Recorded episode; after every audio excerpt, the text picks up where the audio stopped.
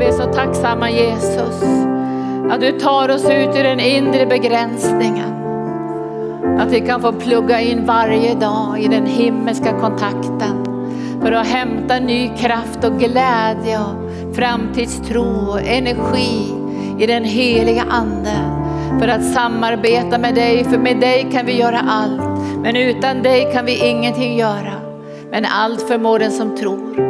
Och vi ber att du ska väcka i våra hjärtan denna drivkraft som är tron. Som du väckte i Abrahams hjärta, i Moses hjärta, i alla de, de som fanns i det gamla förbundet som brann för att gensvara till dig och ändå fick de inte se dig Jesus. De levde före korset. Men vi vet här att de hade en längtan i sina hjärtan att få se Messias genom alla dessa underbara profetord som du har gett till dem. Och vi bara tackar dig Gud för vi får springa den sista sträckan innan du kommer tillbaka på himmelens skyar. Och vi ber att du ska tända en eld i våra hjärtan så vi blir modiga. Så vi inte kastar bort vår frimodighet. För den ska ju bära med sig en mycket stor lön. Så kom helige ande och fyll på den här morgon, fyll på så vi kan se större. Kom helige ande, kom helige ande. Amen. Halleluja. Guds vision har inga jag bara säga, hämningar, inga begränsningar. Tänk att han sa till de första människorna, sa han, att att de skulle uppfylla hela jorden. Lägg hela jorden under er, förvalta den och uppfyll den. Det gav han till två människor. Det fanns ingen begränsning, han sa inte ja men ni kan få några kilometer utanför paradiset utan han gav dem någonting som var större än deras egen förmåga. Är inte det bra? Det enda som hindrar oss är egentligen våra egna tankar. Alltså våra, de begränsningar vi sätter i våra egna liv. Och det här med det jag sa med mobiltelefonen, så plugga in så många gånger du behöver under dagen. Det är olika tider i ditt och mitt liv. Vissa tider går allt bara på räls, eller hur? Det bara flödar och det bara, huh, det, bara liksom, det är lätt att samarbeta med Jesus, men andra tider är det jobbigare. Och då måste vi lära oss hur vi, hur vi liksom laddar tillsammans med Jesus de inre batterierna. Och jag sa till någon häromdagen att Sjöhamra gård är en fantastisk plats att ladda batterierna, eller hur?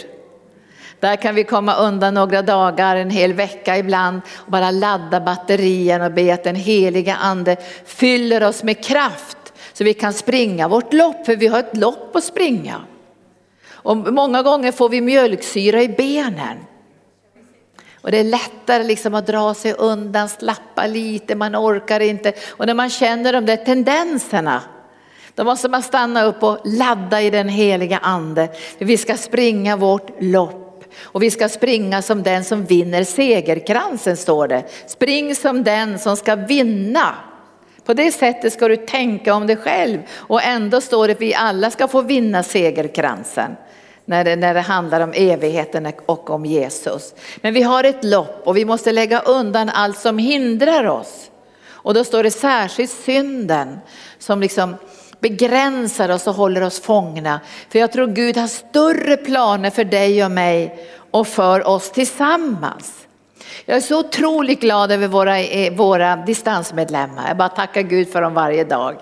Därför de är liksom vårt, vårt hopp att kunna expandera i Norden, eller hur? Så nu kommer vi att titta under några veckor och se var finns alla våra distansmedlemmar för att vi ska se hur vi ska besöka dem. Och nu kommer jag resa till Bergen ganska snart där vi har en, en tidigare elev som har startat nu ett helande center. Och jag ska få åka dit och uppmuntra henne och styrka henne och hennes förebedare. Visst är det härligt det? Och vi kommer att, att vi, för vi, vi åker ju inte bara hit och dit utan vi vill ju se var finns våra distansmedlemmar så att vi kan koppla ihop med dem, vi kan hyra lokaler, vi kan evangelisera, vi kan ha möten. Så jag säger än en gång, tack gode Gud för att du finns där ute. Och så kan vi också expandera internationellt. För det som jag har mycket på mitt hjärta förutom att bygga barnhem och kliniker och allt det där, det är att ha stora pastorseminarier, helst tusen. Att kunna möta tusen pastorer, vilket vi gör oftast i Filippinerna och tänka att pastorn måste bära helande tjänsten. Även om pastorn inte sitter i ett bönerum eller predikar så mycket om helande så måste han känna igen helande tjänsten och ge utrymme för den. Och därför vill vi undervisa och betjäna pastorer så de får smak för det här. I Filippinerna är det så mycket, mycket, mycket folk så de har ju inte bönerum som vi har på Arken, vi har 30 bönerum här, utan de vill betjäna 500 åt gången. Så vi har själens helande precis som i ett bönerum, ibland med 200 eller 500. Vi går igenom förlåtelsen, befrielsen, helandet och upprättelsen. De förbereder på samma sätt som våra konfidenter i bönerummen. Och jag tror vi behöver tänka så lite grann när väckelsen kommer, eller hur? För det kommer att vara trasiga människor som blir frälsta. För Jesus möter ju människorna och säger, de är som rivna och slagna som får utan herde. Men vi måste be Herren om arbete till skörden. Och för att arken ska kunna göra sitt arbete nationellt och internationellt så får vi inte vara osynliga. Utan vi måste se varandra, uppmuntra varandra och stödja varandra. Och jag tror att mycket, många, många ungdomar är på väg hit. Eller vad säger du Violetta? Jag bad ju för härliga ungdomar igår som hade följt med Ketty från den romska församlingen. Och jag fick betjäna de här ungdomarna och de ville ta emot ifrån Gud. det var så vackert, det var så underbart. Jag bara, mm, jag kände sån glädje. Därför vi ska vara en blandförsamling. Vi ska inte vara, en ung, vi ska inte vara ett ålderdomshem och vi ska inte vara en ungdomsgård. Vi ska inte vara ett dagis heller, utan vi ska vara en blandförsamling med alla åldrar. Är inte det kul? Så ska det vara. Jag sa till pastor Gunnar i morse att Gunnar har haft mycket större möjligheter att få möta vettiga vuxna. Men jag tänkte så här, jag har aldrig mött, vad säger jag, jag levde i en verkligen konstig miljö när jag växte upp. Tänk att få möta vettiga vuxna som har lagt ner sina liv på altarplatsen för att tjäna Jesus och kunna berätta för, för mig när jag var ung att hur man skulle kunna följa Jesus. Jag mötte ingen under min uppväxttid som kunde säga så här är det att tjäna Gud, nu är jag 85 år och jag älskar Jesus lika mycket. Vilken tröst och vilken styrka för de unga som kommer att gå in i en mycket allvarligare och farligare tid än den som vi har mött under de åren vi har i missionsarbete. Så jag längtar efter nu att få träffa mängder med pastorer i Nepal, många pastorer i Israel, jag vill möta pastorerna i Indien och i Filippinerna så vi får rusta pastorerna så att de ska bereda plats för helande tjänsten. Så att de som har den här kallelsen och betjäna människor individuellt ska kunna gensvara. Alla har inte den kallelsen på det sättet men alla ska kunna be för sjuka, eller hur? alla ska kunna flöda i den heliga ande och då behöver vi komma ut ur de här begränsningarna. Så jag ska börja med ett ord som brann i mitt hjärta den här morgonen som bara kom in i mitt, i mitt hjärta. Och Herren sa från Matteus evangelium kapitel 6. Och det handlar om att samla skatter. Att samla skatter. Ibland när man ser på tv ser man ju sådana som samlar allt möjligt.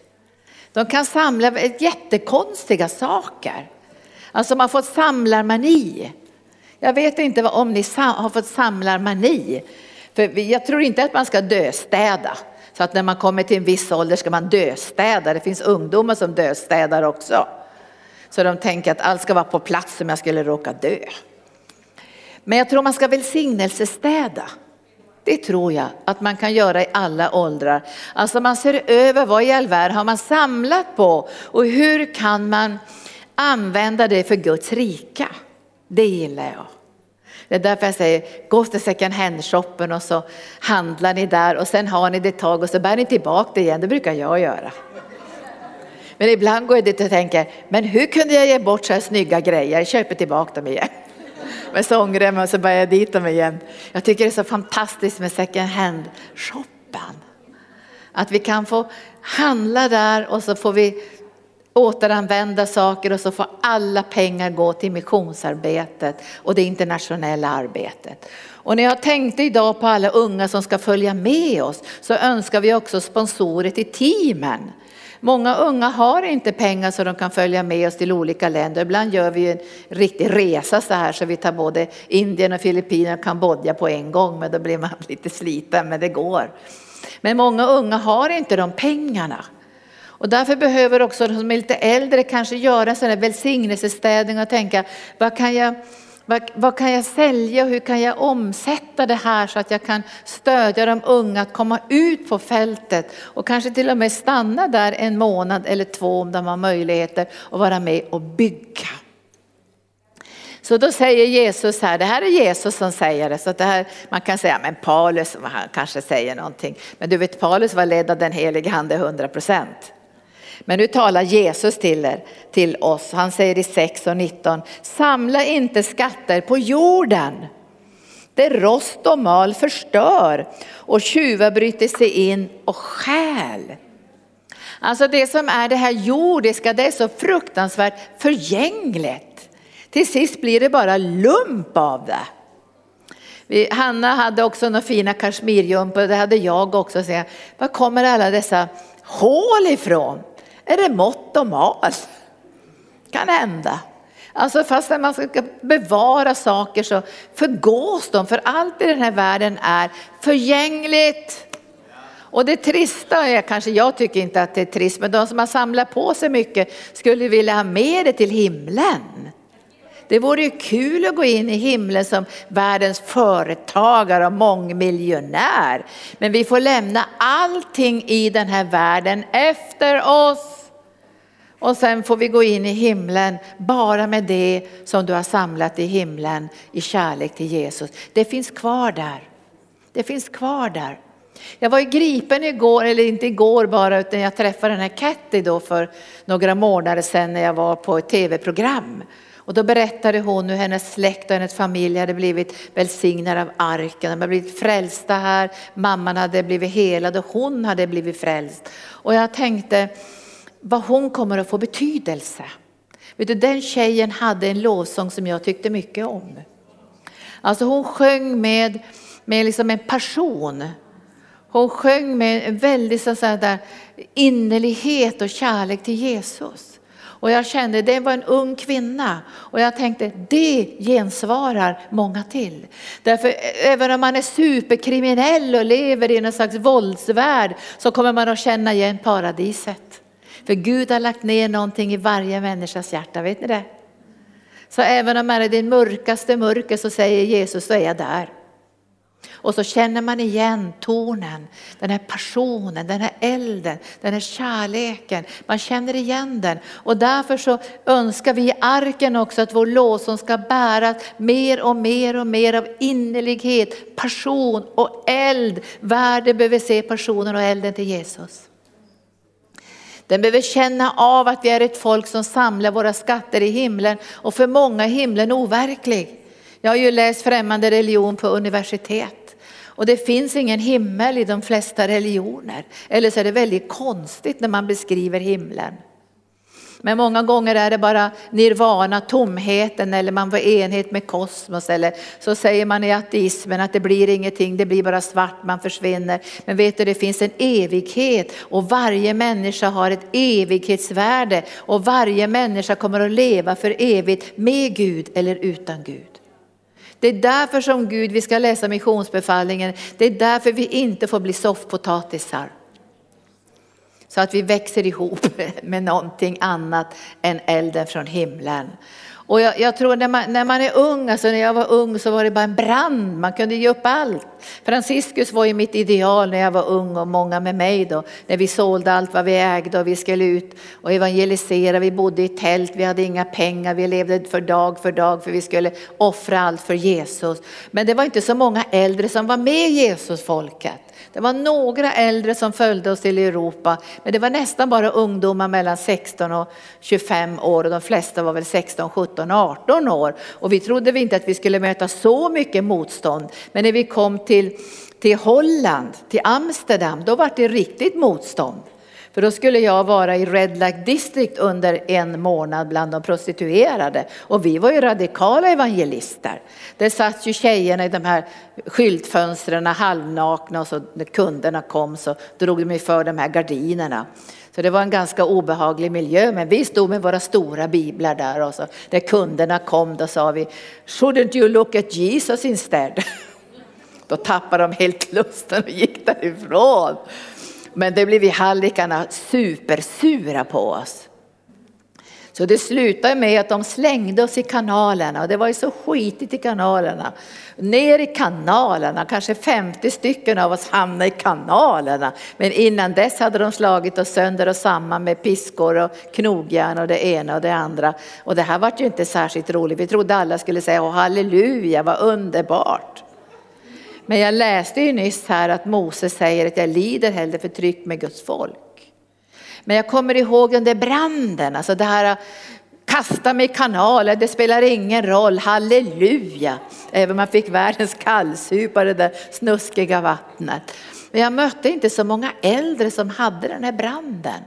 Och är du äldre idag så plugga in i Guds hjärta så du kommer ut ur begränsning. För Gud bryr sig inte om om dina händer är rynkiga eller 20 år. Han bryr sig inte om om du är jättesnygg eller ungdomlig eller sådär. Det bryr väl sig han sig om, utan han vill ha ett lerkärl. Och jag tror de flesta av oss kommer att bli lite spruckna innan vi går hem. Eller vad säger ni? För vi, vi fyller på, vi fyller på, vi fyller på gång på gång på gång. Och vi behöver fylla på, för det finns någonting som gör att vi börjar samla på fel ställe. Och då säger Jesus, samla era skatter i himlen, för där kommer inte mått och mal att förstöra och tjuvar bryter sig inte in och stjäl. Men här på jorden finns det själ, sådana som stjäl och djävulen vad vill han stjäla från dig? Han bryr sig inte om dina pengar, han bryr sig inte om din karriär eller om du får löneförhöjning. Det är inte det han är intresserad av. Han vill ha tag på ordet i ditt liv. Så fort vi får tag på ordet, ni som är unga här idag, när Gud planterat ett ord i era hjärtan och ni känner oh, det börjar brinna, det börjar brinna. Då sänder han sina svarta äckliga demoner och fåglar, det står i Bibeln. För att ta tag i den där sädeskornet. För han vill inte att det som kommer från himlen ska växa. Han vill att det som kommer från jorden ska växa. För det som kommer från jorden kommer att kväva det himmelska, det står ju så. Varför blev det ingenting i den här människans liv? Varför växte det inte upp något till? Jo, därför att det blev för mycket ogräs som kvävde. Och vet ni vad ogräset beskrivs i Guds ord? Denna tidens omsorger och, och längtan efter pengar och sådana här saker. Det kväver ordet. Så djävulen är ute efter ordet, dina drömmar, det som Gud har planterat in i ditt liv. Det vill han äta. Det är det han är ute efter. Pengarna bryr han sig inte om.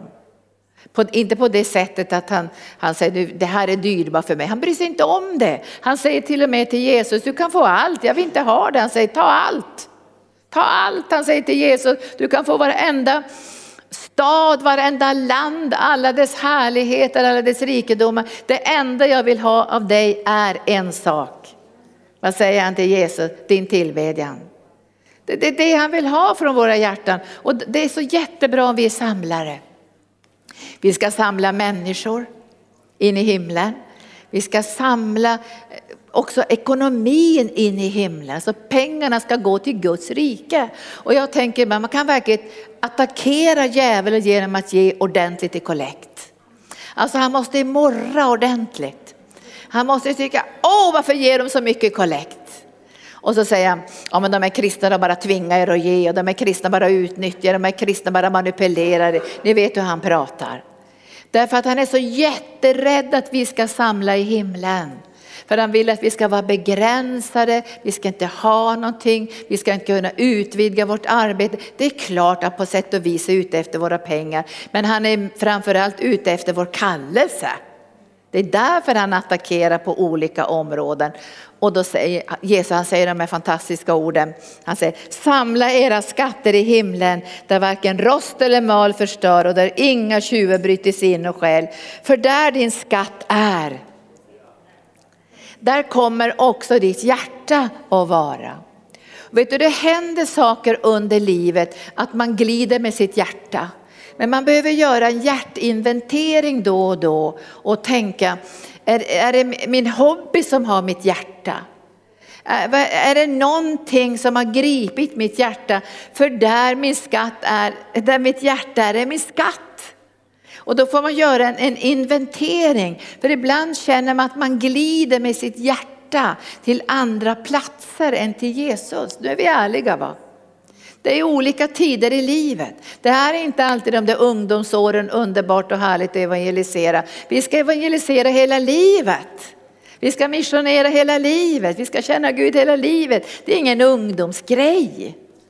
Även om det kanske uttrycks mer radikalt i vissa tider så, så tror jag att Herren tittar på vårt hjärta. Vad är mitt hjärta på väg? Och jag läste i morse om den här, den här um, mannen som hade hittat skatten i åkern. Alltså när han hade hittat det här dyrbara, då står han gick hem och sålde allt vad han ägde för han ville ha skatten. Och den här skatten är ju himmelriket säger Bibeln. Det är Jesus som är den här skatten.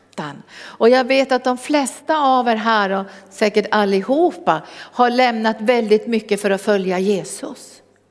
Och ni har många gånger fått förföljelse, utanförskap och kanske föräldrarna inte har tyckt om de steg ni tar. Men jag tror att det på sikt kommer att bli en välsignelse för hela din familj och hela din släkt att du har följt Jesus. Därför att du har tagit tillvara någonting så dyrbart och du har förvaltat det. Och det kommer en dag, det kommer många dagar då din släkt kommer att fråga, kan inte du berätta om Jesus? För nu har vi det problem hemma och nu har, min, min, min papp, nu har din pappa blivit sjuk. Det kommer dagar då skatten kommer att bli synlig. Så du ska inte bli deppad heller om det känns av i början. För folk kan inte förstå att du satsar dina pengar i himlen. De tycker liksom att det är bortkastat och ni kommer ihåg den här kvinnan som hällde det dyrbaraste av oljan över Jesus så det bara doftade i hela rummet och alla reagerade negativt. Vilket slöseri säger de. Det här kunde vi använt på ett bättre sätt. Men när du älskar Jesus och öser det bästa som du har över honom så är det inget slöseri.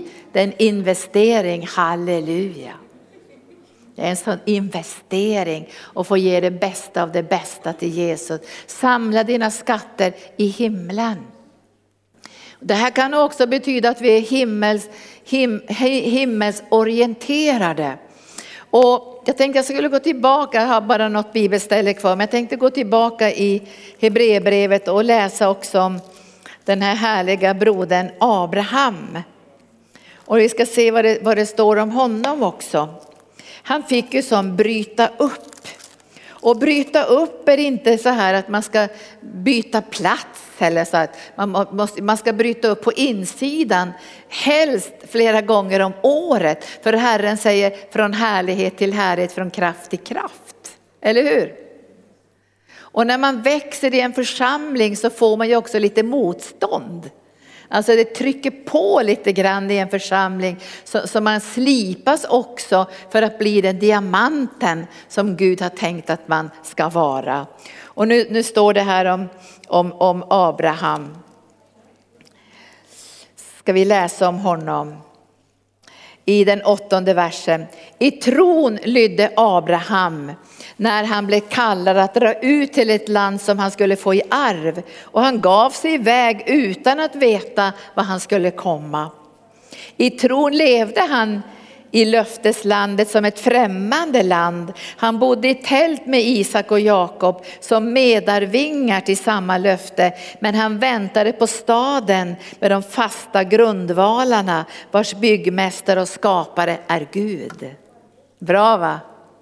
Alltså det finns en byggnad, det finns ett liv som är bortom den här begränsningen i den här världen. Och vi behöver när vi lever här vara evighetsfokuserade. Ibland är det väl så att när man blir lite äldre så kommer evigheten lite närmare. Och vi hade ett möte på Sjöhamra gård med, med Roger Larsson, ett underbart möte var det. Vi hade retreat med honom och då började han prata om himlen. Att, att han sa, men Jesus kommer nog snart tillbaka snart och vänta på att Jesus skulle komma tillbaka. Då hade jag en medarbetare som började gråta. Det här är några år sedan.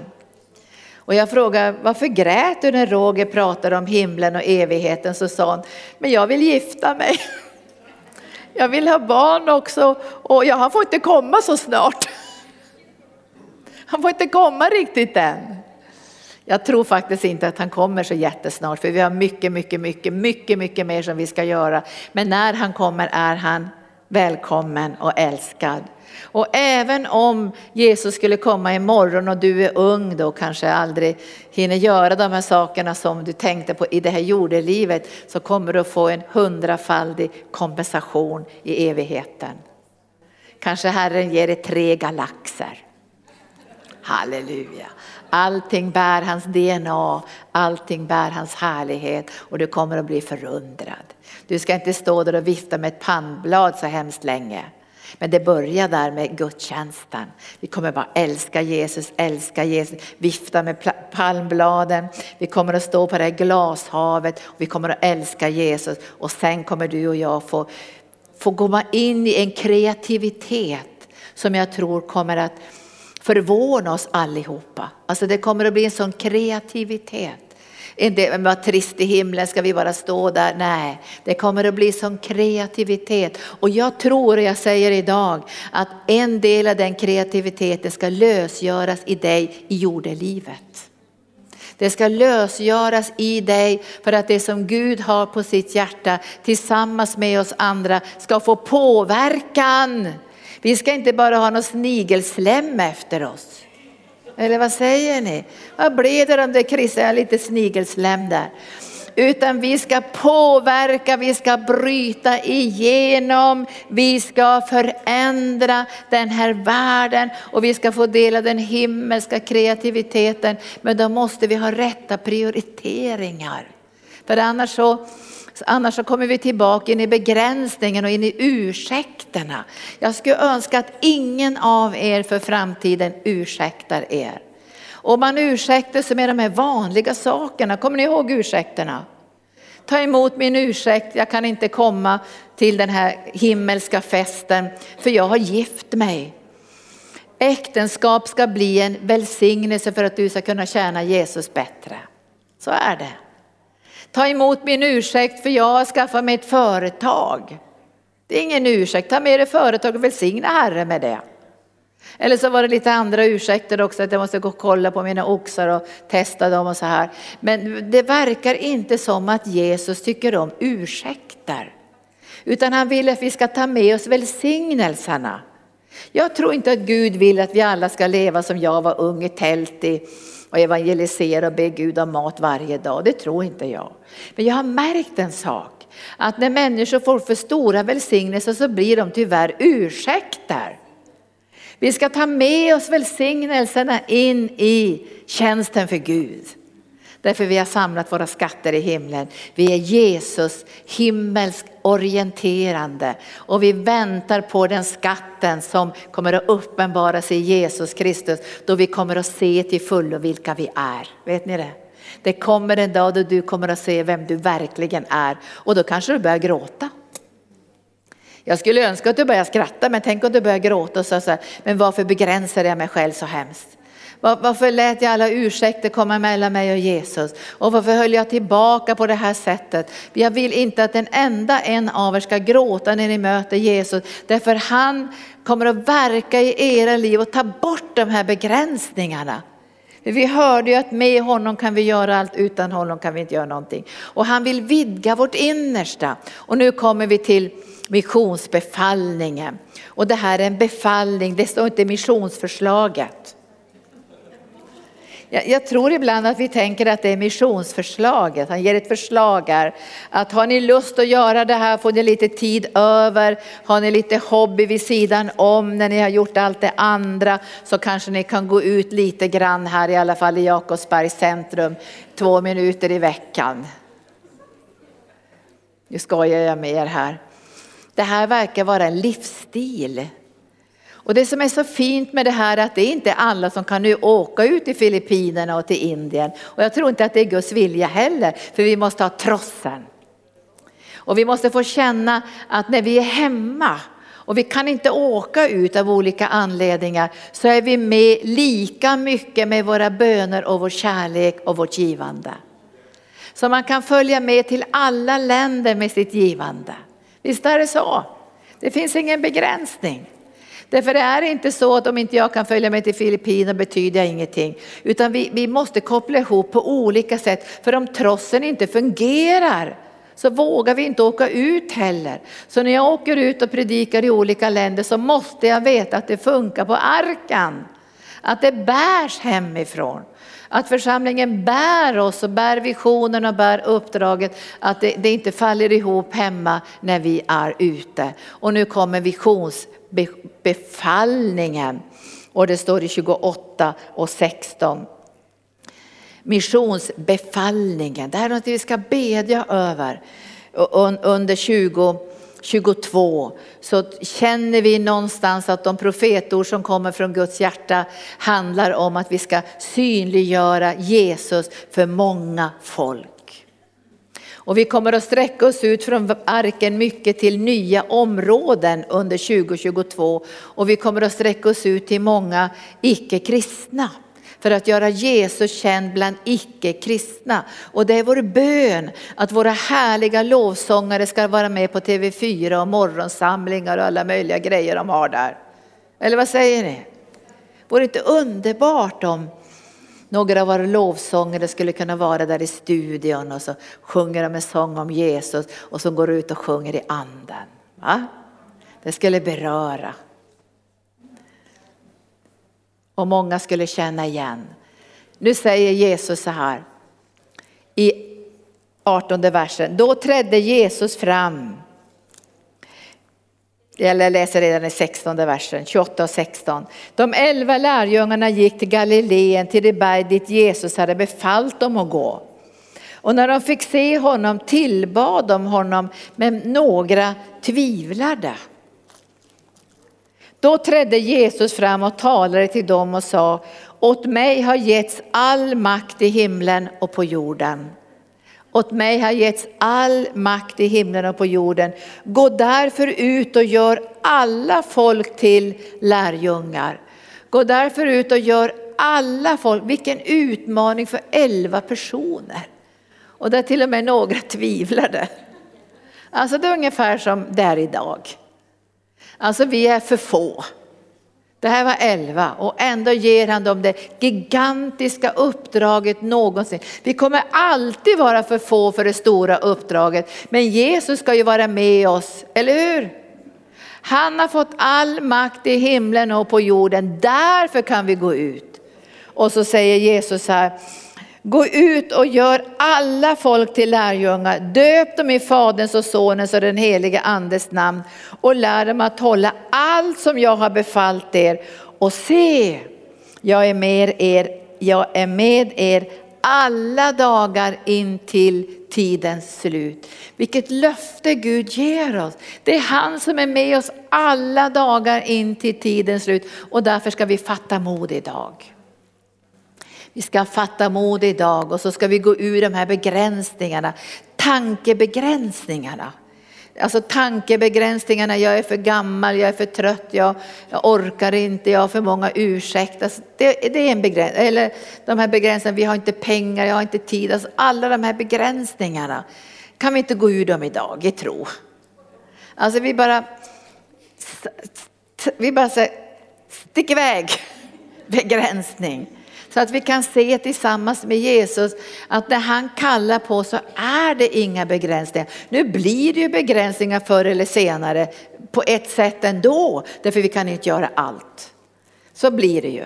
Men han vill inte stänga in så att han säger det här kan du bara göra, utan han vidgar vårt innersta. Sen, sen kommer vi till den helige andes kallelse över våra liv, då kan vi inte göra allt, eller hur? När vi, när vi åkte till Indien första gången, det var pastor Gunnar med också.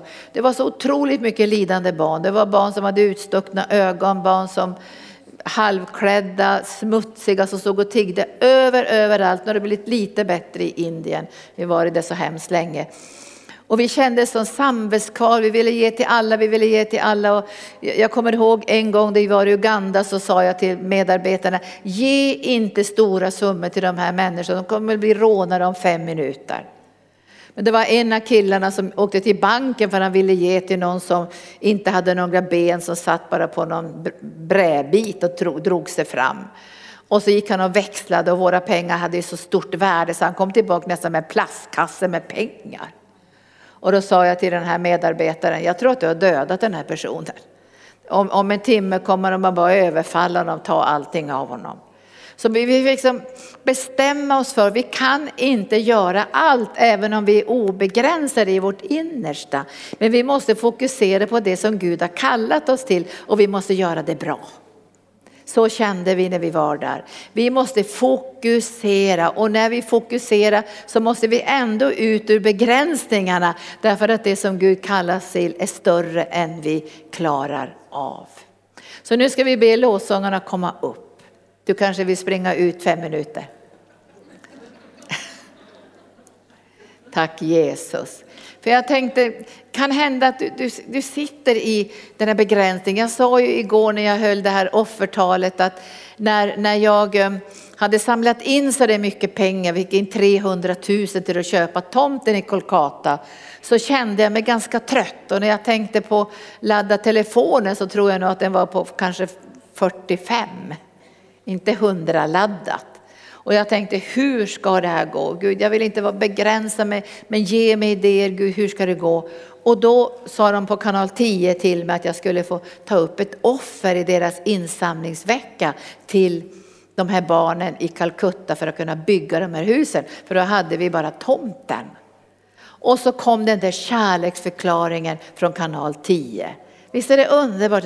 Den kärleksförklaringen. Och fastän kanal 10 hade själv så stora utgifter och så stora behov så gav de här människorna en riklig summa till det här centret. Och det var som att jag blev laddad på en gång. Och jag tänkte det här kommer att gå till seger. Vi kommer att bygga våra sju hus där på centret och det ska vara det vackraste, vackraste, vackraste centret i nordöstra delen av Calcutta. Tack Jesus. Och jag tror att det är det idag. Ni ser ju bilderna från, från det här centret. Så kärleken som kommer ifrån trossyskonen också laddar oss. Att vi är fler som kopplar ihop och frågar hur går det? Nu, nu fick jag ett sms från min dotter nu när jag satt här i lovsången så skrev hon, hur mycket kom in? Hon var intresserad av att veta hur mycket kom in när jag sa, vi vet nog inte det förrän vi räknade på måndag alla, alla områden som vi har tagit in pengar i. Men nu ska vi bara, vi måste få ut begränsningarna, även om inte Gud kan ge oss, ska säga 35 länder. Vi kanske kommer upp till 30 länder, jag vet inte. Kanske vi kommer till mera länder också. För idag ska vi titta på, kan vi göra någonting för Eritrea? Klockan två ska vi också be för Eritrea. Kan vi göra någonting för de människor som är i flyktingläger som har flytt från landet? Alltså vi har ju våran apostel som också heter Abeba som arbetar mycket internationellt och vi har burit där, kan vi göra någonting för det landet? Och det kommer fler länder som, som lägger sig på våra hjärtan också så vi behöver liksom tänka, kan vi göra mera? Och så och hur ska vi kunna sträcka oss? Och då kan vi inte sträcka oss så mycket så vi känner i det naturliga att vi brister, men när vi sträcker oss i det andliga så finns det ingen begränsning för våra liv. Tack Jesus. Så nu ber vi att vi ska komma ur du vet ju själv idag vad som är din begränsning och du känner kanske ditt hjärta har glidit lite, lite, lite. Ta tillbaka ditt hjärta till den verkliga skatten. Har det glidit till, till någonting annat? När man är ung kanske det glider till massor med hobbys och massor med saker och så märker man att jag har inte längre mitt hjärta i den här kärleken till Jesus. Det går snabbt att ta tag i ens hjärta och säga nu mitt hjärta ska du vända tillbaka till skatten. Nu mitt hjärta ska vi koppla ihop med skatten. Och vi ska leva i den här världen med stor välsignelse men samtidigt ska vi vara riktade som Abraham och som Moses till det här, det här himmelska. Där är vårt verkliga hem, där finns den verkliga byggnaden med helt andra grundvalar än det som vi kan bygga i den här världen. Även om vi vill bygga Guds församling stark, stark, stark, stark, stark så vet vi ändå att det kommer in lite av det här mänskliga, det här begränsade. Men vi önskar att få undan så mycket av det som är möjligt. Och är du här idag nu som ännu inte tagit emot Jesus som frälsare så är det lätt att bli frälst, eller hur Violetta? Du är ute och evangeliserar ofta. Visst är det lätt att bli frälst? Därför han har gjort den svåra delen, Jesus. Därför är det så lätt för oss. Det enda vi behöver göra är att säga, jag öppnar mitt hjärta för dig Jesus och tar emot dig i mitt hjärta som min frälsare. Jag tror att du har dött för mig och du har uppstått för mig. Och det som händer då är att anden kommer på en gång och föder dig på nytt. Och Gud, Fadern, Jesus Kristus och den helige ande flyttar in i dig och din ande blir ett hem för Gud. Så nu tar vi en liten stund, nu ska vi inte känna någon kritik så här liksom, men man gör ett hjärte, hjärteinventering. För det händer ibland att man blir liksom trött på allt. Det är inte så ofta jag blir trött på allt. Men en gång så var jag i, var var jag någonstans? Jag var nog i Köpenhamn tror jag det var, några år sedan. Och jag blev så trött på alla människor och det var så mycket folk, det var så mycket folk det var så mycket bön och det var så mycket bön. Och jag blev så trött på allt sammans för vi hade tre möten och jag fick knappt tid att gå på toa för det var så mycket folk. Och jag tänkte nu måste jag ta en paus, jag gick ut och gick där på de här kullerstenen, jag tror det var kullersten i Köpenhamn. Så tänkte jag så här, åh jag längtar efter att, tänkte jag, vad längtar jag efter? Jag vill ligga på playan. Jag tror jag lämnar allt det här med jobbig, ja, jobbiga Gud. Tänkte jag, nej jag fångar mitt hjärta, jag fångar mitt hjärta. För det är det här som är min kallelse, att få betjäna människor och älska människor och flöda i den heliga ande. Jag kände, Hoo! och jag kom in på mötet igen och kände, åh vilka underbara människor det är. Vilken smörjelse det är här. Och jag tror faktiskt att det var inte förändrat, det var jag som var förändrad för jag hade fångat mitt hjärta. Varsågod.